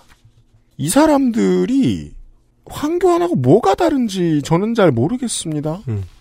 여기까지 보고 있습니다. 그리고 제가 오히려 더 걱정스러운 것은 네. 그 형태가 에, 황교안에서 출발할 때는 극우 유튜버들 내지는 뭐 인터넷 커뮤니티의 극우적인 시각들을 자신들의 목소리를 확장시켜주는 스피커 역할 정도로 생각을 했다면 네.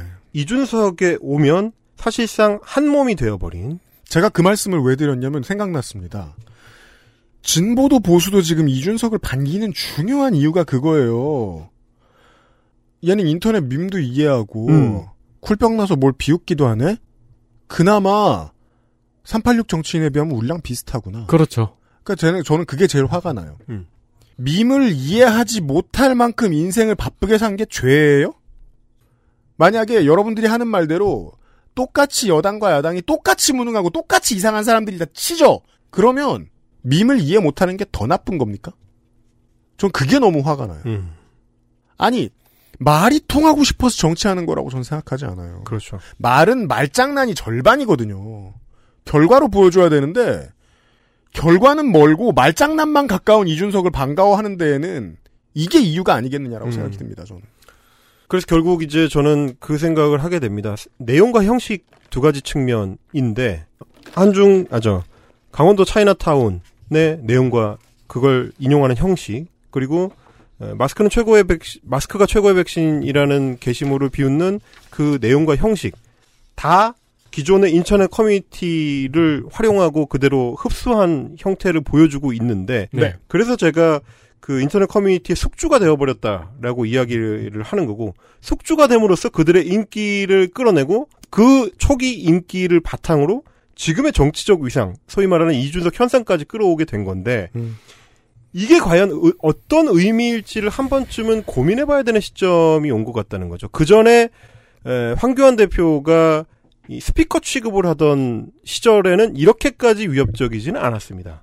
그런데 이제 한 몸이 되는 유력 정치인이 나온다는 거, 그리고 한 몸이 될수록 여론과 언론의 상찬을 받으면서 더 잘 나갈 수 있다라는 거는 굉장히 어떤 중요한 어떤 징후적 표시가 될 수도 있을 것 같고, 기존의 올드보이들은 자기들의 어떤 올드한 행태에서 완전히 벗어나지는 못했기 때문에 결국 그걸 충분히 활용하는데 실패했다면 네. 이준석 같은 이제 뉴보이들, 뉴보이들은 그들과 하나가 되는 방법을 선택을 했다. 그래서 그 언행까지 완전히 흡수를 해가지고 사실상 그 목소리가 오프라인으로 전파되는 데 있어서 중요한 어떤 어, 숙주가 됨으로써 네. 자기 성공을 정치적으로 견인하려고 하는 그런 상황인 것 같고요. 아직까지는 벤 샤피로 수준인데 네. 이준석이라는 정치인이 음. 앞으로 트럼프로 가려고 한다면 음. 그거에 대해서는 우리가 지금쯤 걱정을 해야 되지 않을까. 그 트럼프 대통령 처음 출마한다고 했을 때 전 세계에서 다 비웃었죠. 그렇죠. 고작 모든 걸 비웃는 밈을 공유하는 게 언론인 여러분들이 생각하는 보수의 정치 개혁이라면 언론인들도 보수 정치인들도 함께 지금 민주주의에 대한 자해를 하고 있는 겁니다. 그런 생각밖에 안 듭니다. 네. 예. 어, 헬마우스님은 네. 부지런한 사람이기 때문에 애프터 서비스에 능해요. 아, 그럼요. 아. 네. 오늘의 마지막 장면. 본 자- 얘기 다 했고요. 아, 이 장면은 예, 앞에 장면들이 연장선상은 아니지만 또 하나의 숙주가 되어버려서 망한 케이스. 아, 그건 그래요. 예, 그거를 보여주는 굉장히 또 상징적인 장면입니다. 네. 이게 잠식을 당하면 그거를 못 참더라고요. 잘 눌러 참아내는 것이 어떤 사회인 혹은 생활인의 기본 자세인데 이거는 이거는 말하면 안 돼. 이건 튀어나가면 안 돼. 이건 내가 끝까지 이 무덤까지 갖고 가야 할 나의 어두운 본성이야. 음. 이런 걸 참을 줄 알아야 되는데 네. 꼭 반드시 못 참더란 말이죠. 그렇죠. 그게 재벌 3세 기업인이라도 못 참더라. 이걸 보여준 게 최근에 정용진 사태입니다. 아, 자신의 공식 그 SNS 인스타그램을 통해서 이 일베 밈들을 음. 적극적으로 이용하다가 꼬리가 물려가지고 네. 오너 리스크가 무엇인지를 절실히 보여주고 있는 그 정용진 선생님. 그런데 이럴 때에 이그 좀 뭐랄까요 유력한 좀 형이잖아요. 음. 예, 우리 동네에 어, 알고 봤더니 오저 형이 우리 편이었어?라고 하는 음. 잘 숨겨두면 좋은 형을 발견했을 때 판단을 좀 정확하게 내리는 사람 같으면 보호해줘야 된다고 생각을 할 텐데, 음? 아니죠. 아니죠. 그렇게까지 또 얘네, 얘네들도 그렇게까지 못 참습니다. 저 형이 우리 편이야를 진짜 동네 방네 떠들어가지고 내 냄새를 묻히지 못해서 안달이 납니다. 그러니까 이게 음. 모르시는 분들이 계실 수 있는데 어 정영진 부회장 이 사람 회장이에요 부회장이에요 아무튼 부회장입니다, 부회장. 어 이 양반이 지금 지난달 말에 저지른 어떤 실수가 있는데요 음. 그것 때문에 지금 신세계 이마트 불매운동이 나고 그럼요. 주식이 요동치려고 하고 있습니다 그렇습니다. 전형적인 오너리스크 사례예요 아, 전형적입니다. 네. 심지어 제가 이제 몇몇 그 애널리스트들 얘기를 들어보니까 안 그래도 유통 업황이 안 좋은데 자기가 메인으로 하는 사업의 업황 자체가 안 좋은데 거기에다가 오너리스크가 더해졌다? 이마트 팔자로 전환해야 되나? 우파는 기본적으로 기업 친화적이란 말이에요. 네. 이때 진짜로 기업 친화적이 되려면 얘기를 하지 말았어야 되거든요. 그렇습니다. 하지만 기업 친화적이지 않고 자기 친화적인 인간들이기 때문에 결과적으로는 매우 네. 기업 파괴적인 그렇습니다. 극좌적인 모습을 보이게 된 못 참습니다. 가로세로 가로세로 연구소. 연구소입니다. 자. 그래서 가로세로 연구소와 정용진, 신세계와 뮤지컬 박정희의 만남. 정말 잘못된 만남이죠. 이 만남이 이루어지게 되는데 가로세로 연구소의 커뮤니티 게시판에 게시글이 올라왔습니다. 에, 아마도 김세의 기자가 작성한 것으로 보입니다.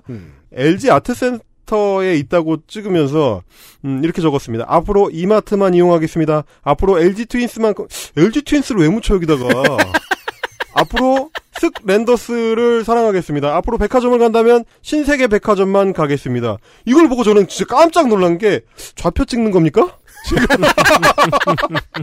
공격하라는 거야 뭐야? 그리고 기사 링크도 내놨어요. 아, 저 깜짝 놀랐습니다. 그러면서 이제 정영진 부회장님 너무너무 멋집니다. 뮤지컬 박정희의 신세계 백화점 관련 대사가 추가됐습니다. 네. 아, 확인사살 하는 거죠, 확인사살. 그렇죠. 확인사살 하는 거죠. 신세계 백화점 너무너무 멋집니다라고 해버렸습니다. 이렇게 같이 망하는 길. 어차피 나는 네가 망해, 나, 네가 망해도 내가 한번 유튜브 각을 세우면 된다. 이런 정신. 아, 이것이야말로 온갖 어떤 위협적인 움직임에도 불구하고 마지막 순간에 제가 안도하게 되는. 그렇죠. 저들은 결국 스스로 발을 걸립니다. 그러니까요. 발 걸립니다. 아 이게 제가 입감이 좀 늦게 됐네요. 네. 그러니까 똥이 지금 날 껴안으려고 저기서 또 달려오고 있네요. 그렇죠. 아, 좀, 아, 좀 절로 가봐. 네. 아, 그, 저, 사우스파크에 나오는 그 마약 많이 하는 똥.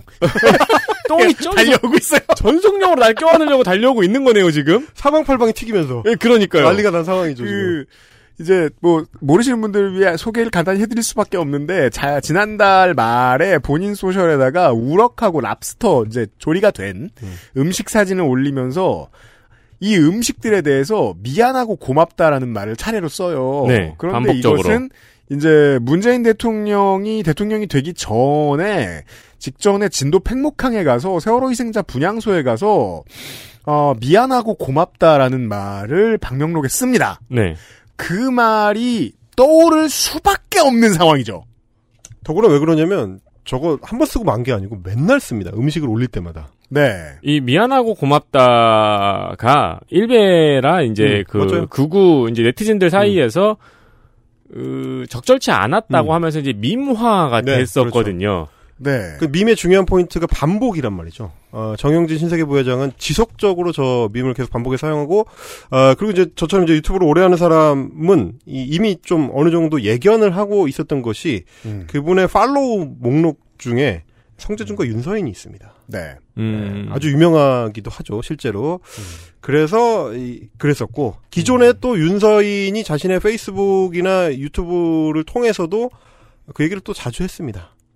에, 비슷한 이야기들을. 게다가 네. 이게 이제 그 좌파가, 그러니까 우파가 아닌 시민들 사이에서만 문제가 되고 있느냐. 이 정영진 부회장이 소셜에 자기를 저 못 드러내서 안달인 편인 캐릭터이기 때문에 네. 클럽하우스에서 그 롯데그룹에 대해서 험담을 했던 것까지 같이 올라오면서 그렇죠. 아, 안 먹어도 될 욕을 너무 많이 먹고 있는 오너리스크의 현장을 가세연이 좌표를 찍어서 네. 사랑합니다. 그 미안하고 고맙다. 뭐 미, 미안하고 고맙다라는 이제 인스타를 올려서 문제가 되었다 논란이 되고 있다라는 기사를 링크하면서 가로세로 연구소가 너무 멋있습니다라고 달려오고 있는 장면이군요 지금. 그렇죠. 그렇죠. 본인은 문제가 되니까 이제 다 지우거나 수정을 했는데 우리 가세연이 그거를 참아주지 않고 네. 같이 죽자라고 좀 달려들고 있는 현장이고. 어 근데 정영진 부회장 인스타에서는 안 지웠더라고요. 아, 네. 그래요? 네, 어. 제가 확인해 봤는데 아직 있습니다 게시물. 이 양반들 어. 무서운 거 없어요. 못 참네요. 네. 예. 하여튼. 어, 진짜 못 참네 정말. 네. 좀 참지 좀. 예. 나중에 크게 후회할 일을 만들지 않으시기를 예, 기원을 하면서 다른 건 몰라도 장면들- 예. 예, 다른 건 몰라도 가세연하고는 엮이지 마십시오. 네. 왜요, 왜요? 아 글을 약간 수정했는데 네, 수정했어요, 또 수정했어요. 크게 수정한 건 네. 아니고 예. 네, 음, 그렇더라고요. 그렇습니다. 예. 너무 크게 수정하면 인정하는 셈이 된다고 그렇지. 어떤 멍청이 참모가 옆에서 얘기했겠죠. 네. 세상 참 몰라요. 음, 회사를 위해서 기원 어르신들이. 할수 있다면 SNS를 끊으시기를 네. 저는 좀 권유를 드리고 싶습니다. 네. 여러 가지 장면들에서 오늘 종합을 해 본 바, 바뀌었다는 국민의힘의 현재 진용. 놀랍게도, 황교안 때보다, 홍준표 대선 후보 때보다 더 트럼피즘에 밀착하고 있습니다. 그렇지 않다고 볼 근거가 별로 없네요.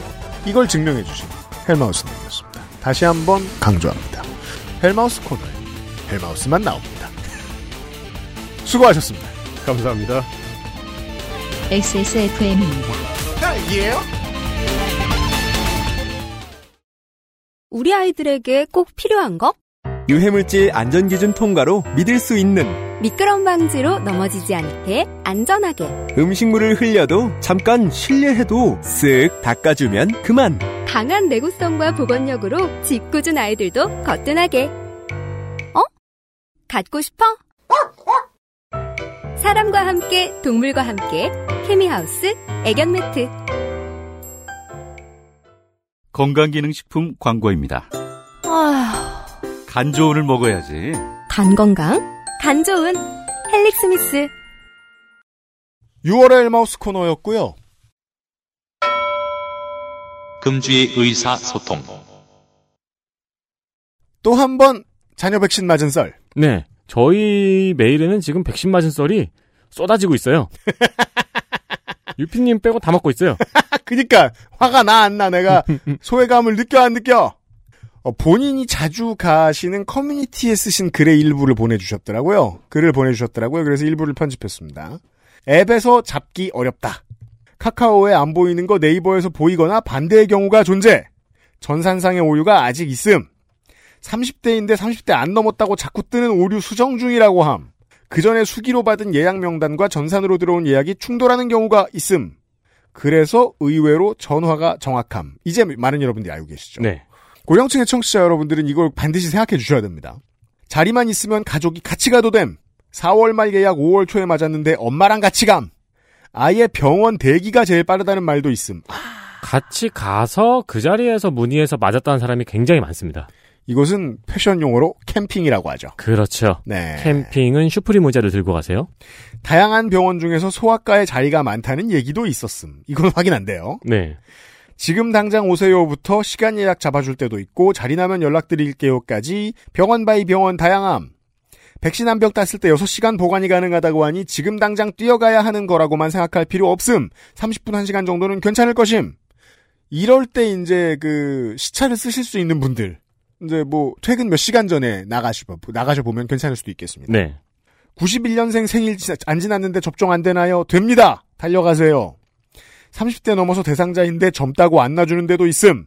내가 맞겠다고 내가 맞겠다는데 놔주세요 하면 놔준다고. 92년생은 안 되나요? 아직 안 됩니다. 조금만 더 기다립시다. 병원, 노인시설, 어린이집 등등에서 일하는 20대는 좀 이따가 화이자 신청을 받을 거라는 말도 있습니다. 이건 확인 안 됐어요. 어, 네. 군인들한테는 화이자 접종이 된다는 발표가 있었죠. 얀센 들어갑니다. 기저질환자 접종되나요? 네.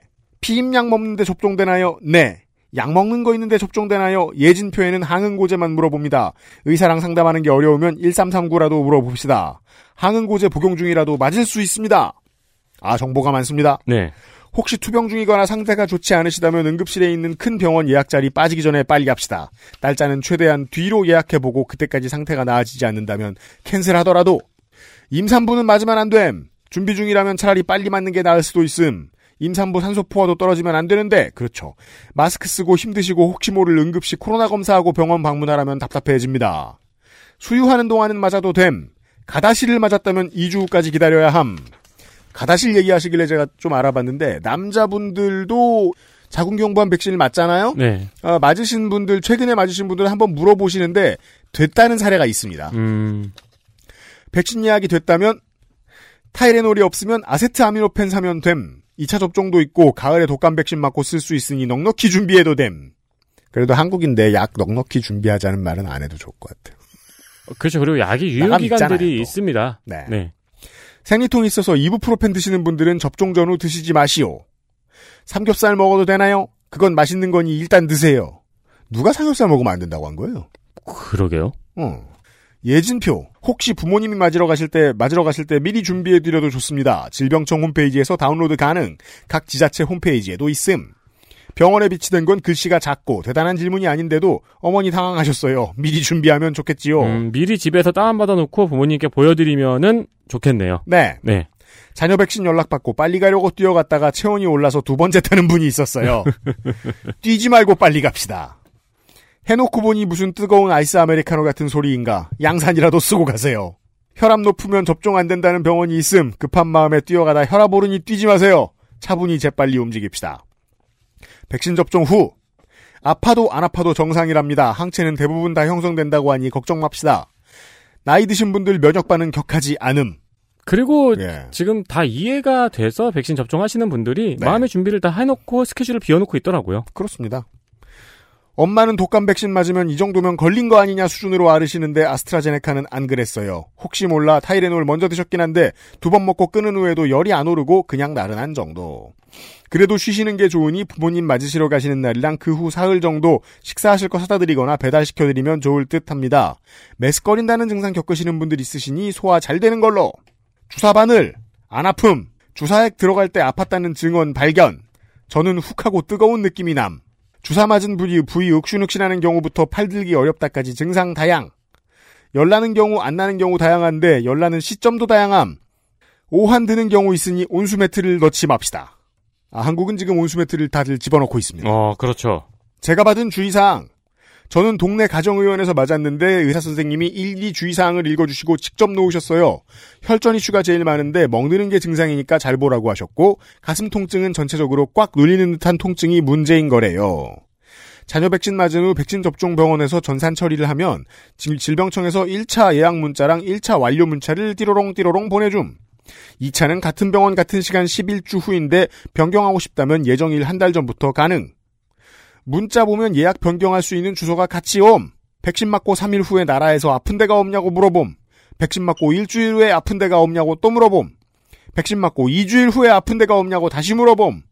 저는 열하고 근육통, 피로감 두통 골랐는데 두 통은 보건소 신고 사항이라고 자동으로 신고하게 돼 있어요. 그러나 생각해보면 커피의 금단 증상이었던 것도 같고 접종 후에 체내 수분이 빠지니 커피는 좀 참으랍니다. 네, 커피 매일 마시다가 안 마시면 머리 아프죠? 네. 아 그래요? 네. 혼자 사시는 동네 할아버지 할머니들은 공무원들이 유선 전화로 확인한다 하네요. 아스트라제네카 2차 접종 받았다는 후기들이 점점 올라오는데 공통적, 공통적으로 1차보다 안 아팠다고 하셔서 내심 다행이다 싶습니다. COV 어, 전자 접종 확인서 사이트죠? 네. 어플 다운받으면 접종 증명서 받을 수 있어요. 혹시나 본인 인증 단계에서 오류 뜨면 종료시켰다가 재실행하면 된다 합니다. 네. 네. 정보가 아주 많습니다. 감사합니다. 어, 그리고 이번에 저는 처음 한 사실인데요. 네. 원래 독감 백신도 방어율이 50%밖에 안 된다 그러더라고요. 그런 경우도 덜어 상당히 있다라고 하죠. 네. 근데 중요한 건 공산품하고 달라서 어, 누군가의 면역 효율이 50%가 올라가면 사회 전체의 면역 효율이 퍼센테이지로 리니어하게 올라가게 되거든요. 그렇죠. 네. 한 숟가락씩 거두는 거죠. 네, 네. 그렇게 생각하시는 게 좋겠습니다. 네.